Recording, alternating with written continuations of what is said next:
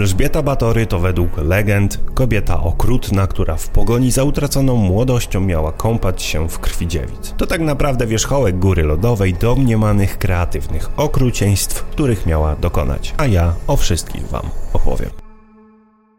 Siostrzenica polskiego króla Stefana Batorego podczas procesu usłyszała, że nie zasługuje, by oddychać powietrzem tej ziemi. Jedni doszukują się przyczyny jej obłędów w traumie z dzieciństwa, inni uważają, że padła ofiarą spisku, który miał pozbawić ją majątku. My klasycznie skupimy się na legendach z nią związanymi, a te przedstawiają ją jako morderczynię wszechczasów, sadystyczną dewiantkę, która na pierwszy cel miała obrać sobie młode służące. Kiedy zabrakło jej świeżego narybku, to przerzuciła się na młode szlachciany, ścianki. Elżunia miała zażywać częstych kąpieli w krwi dziewic. Kiedy dookoła zamku zaczęły walać się trupy, to ponoć prowadziła swoje działania na wyjazdach. We wspomnianym zamku znajdować się miała sala tortur z różnymi sprzętami do zadawania bólu. Kłosta, okaleczenie czy przypalanie były dla niej codziennością. Musiała więc wymyślić coś bardziej spektakularne. Tak oto szwaczką wbijała szpilki pod paznokcie, zaszywała usta lub kaleczyła nożyczkami. Pokojówki miały chyba jeszcze gorzej, bo te zimne zimą oblewała wodą i wystawiała na mróz, a latem smarowała je miodem i pozostawiała na pastwę owadów.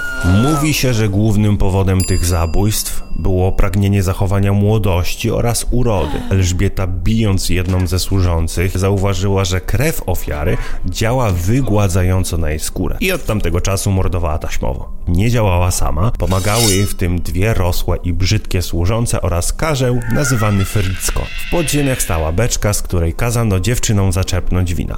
Wtedy Fricko ogłuszał ofiarę i podcinał jej żyły. Trupa ustawiano obok specjalnej rynny, którą krew ściekała prosto na ciało hrabiny. Fricko ukrywało zwłoki w różnych miejscach zamku, a kiedy zaczęło brakować miejsca, to wyrzucał je do fosy lub zostawiał w lesie. Dobry to człowiek, dbał o głodne zwierzątka. Miejscowi byli bezradni, ale opowieści w końcu dotarły do jej kuzyna Jerzego. Zaczęto przyglądać się tym plotkom. Odkrycia, jakich dokonali urzędnicy na zamku, potwierdziły makabryczne oskarżenia. Po całej posiadłości walały się ponoć ciała w różnym stadium rozkładu. Pojmano współlasów hrabiny, a ci zeznali wszystko, czego od nich oczekiwano.